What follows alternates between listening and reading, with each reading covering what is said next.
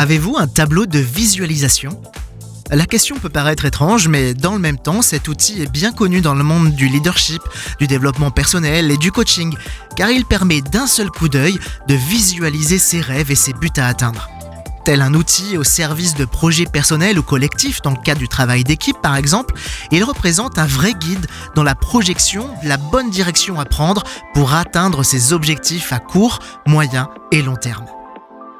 L'autrice et conférencière américaine Terry Savelfoy a écrit un but à atteindre sans plan d'action à mettre en œuvre n'est qu'un simple souhait. Et voilà.